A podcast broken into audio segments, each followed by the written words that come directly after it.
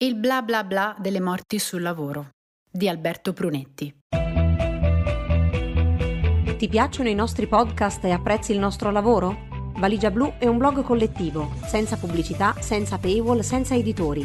Puoi sostenere il nostro lavoro anche con una piccola donazione. Visita il sito valigiablu.it. Valigia Blu, basata sui fatti, aperta a tutti, sostenuta dai lettori.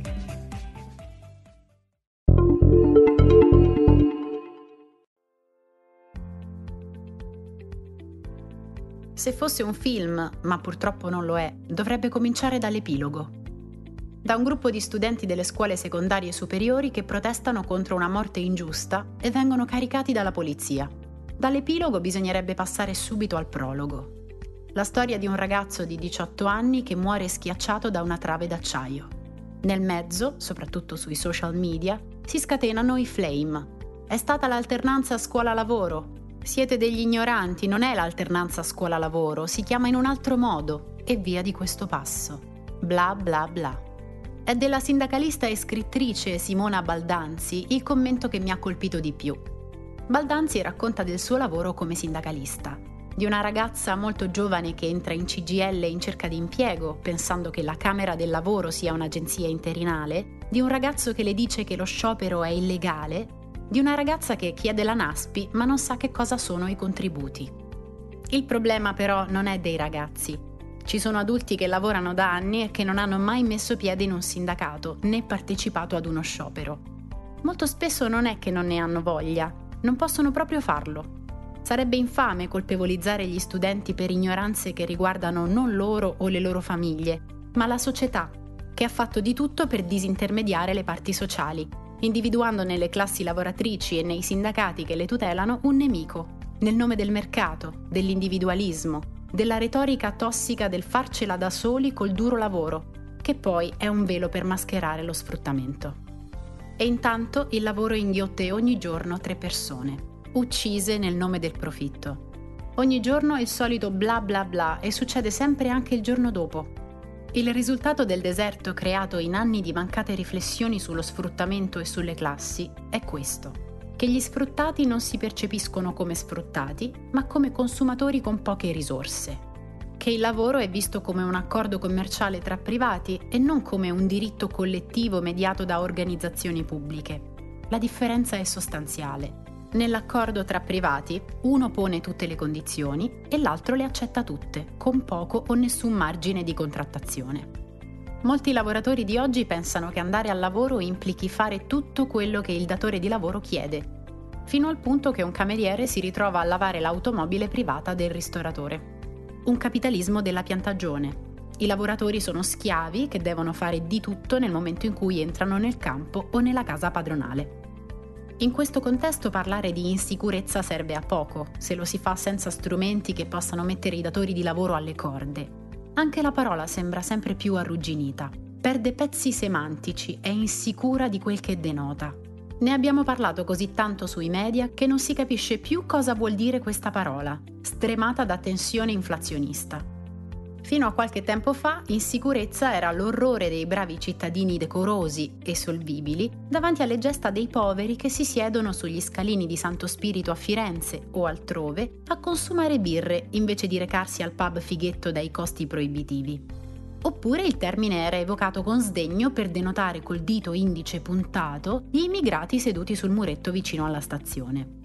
Ma la stessa parola ha un significato diverso se sei una persona di classe lavoratrice per te l'insicurezza è la possibilità quasi matematica di farti male o perdere la vita lavorando. Qualcosa che diminuisce tanto più sei privilegiato.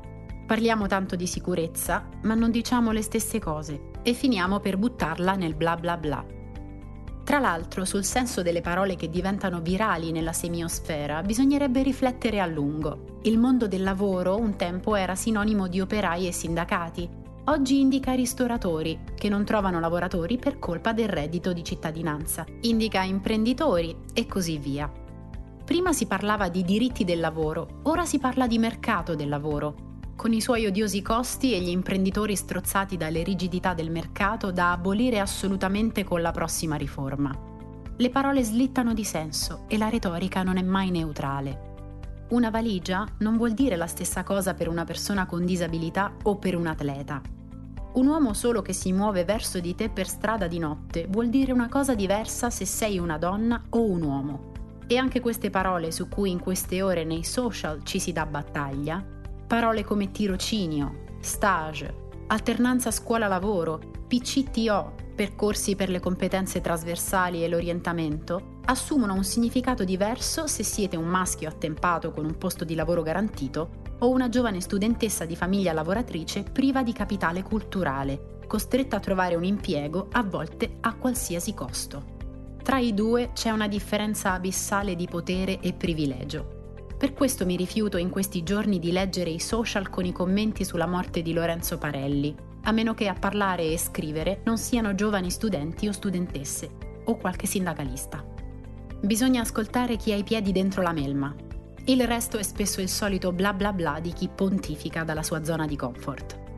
Intanto, proprio nella comfort zone dei media, da un po' di tempo si è cominciato a parlare di insicurezza senza puntare il dito contro i migranti si parla di lavoratori morti, anche se lo si fa solo quando ci sono certi standard di notiziabilità, come si dice nel gergo tecnico del giornalismo.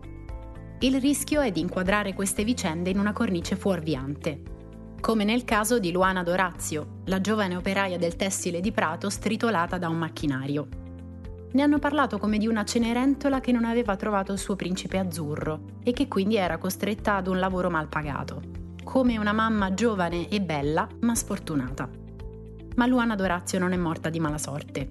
Ci ricordiamo solo gli operai morti che sono incorniciabili meglio in frame emotivi da talk show, ma ce li ricordiamo male, silenziando le vere ragioni per cui sono morti. E in questo modo produciamo una comunicazione emotiva che non va mai al nodo delle questioni, che non rimuove le ragioni di quelle morti. Così si spengono le luci della ribalta e il giorno dopo ne muoiono altri tre. Per ridurre le morti sul lavoro bisogna che la palla del gioco venga tolta agli imprenditori e alle loro associazioni e passi ai lavoratori e ai sindacati. Ogni volta che sento un imprenditore parlare della necessità di abbassare i costi del lavoro, mi preparo a capire chi sta per morire. Il costo del lavoro non si può abbassare, si può far pagare ad altri. Se lavori male e di furia perché hai un contratto capestro, il padrone, siamo in piantagione, chiamo le cose con il loro nome, aumenta i profitti, ma tu paghi il costo del lavoro che lui risparmia. Se muore un lavoratore, il costo del lavoro lo paga la famiglia del morto. Se ti infortuni sul lavoro o contrai una malattia professionale, il costo del lavoro va a carico della collettività.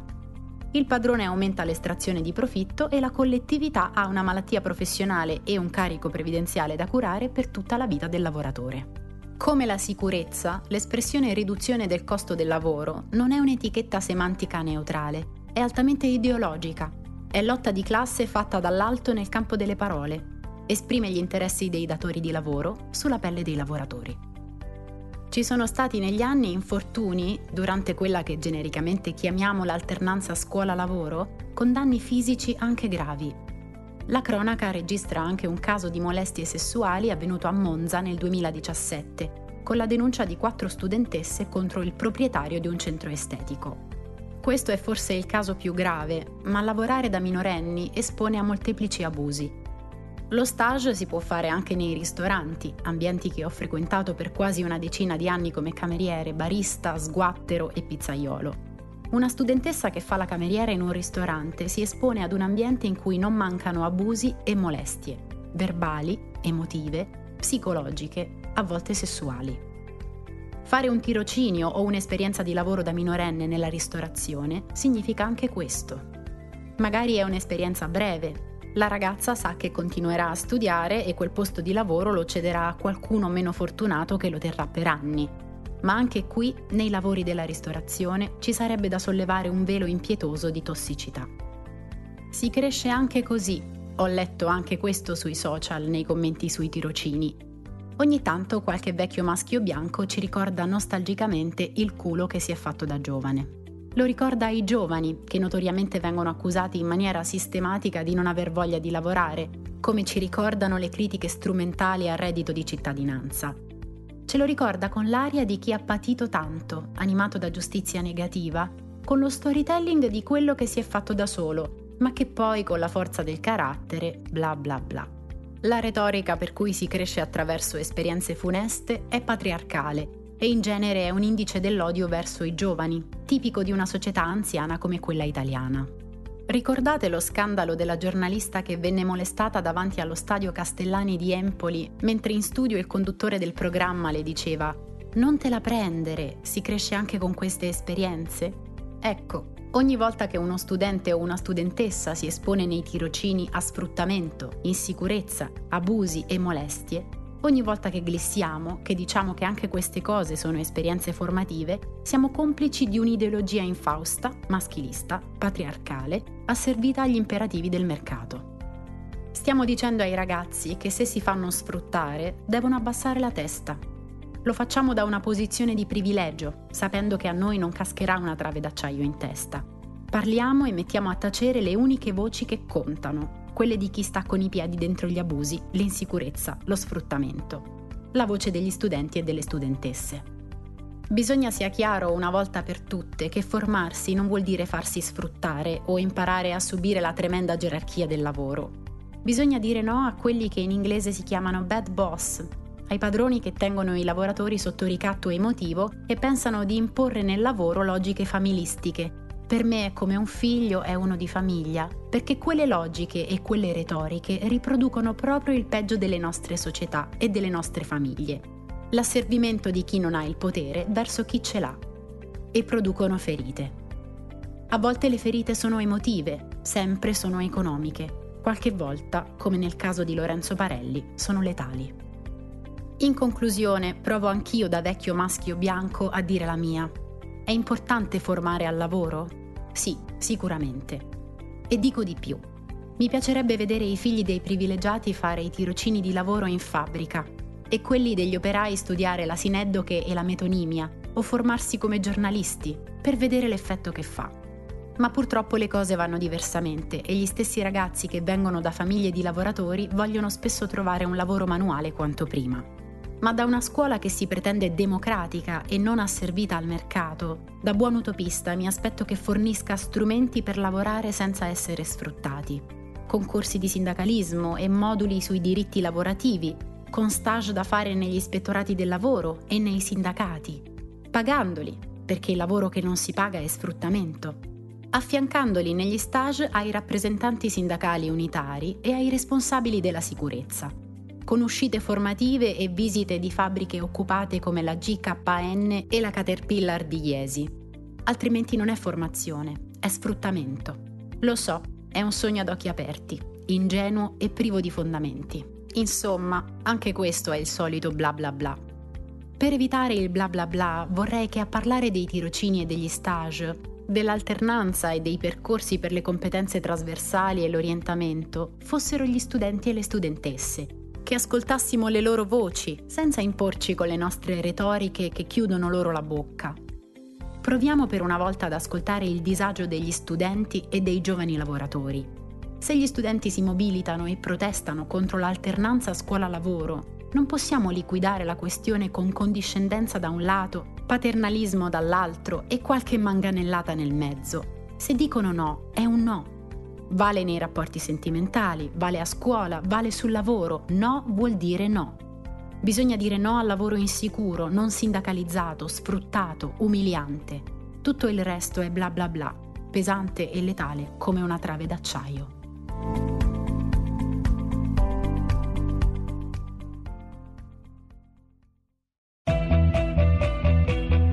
Ti piacciono i nostri podcast e apprezzi il nostro lavoro? Valigia Blu è un blog collettivo, senza pubblicità, senza paywall, senza editori.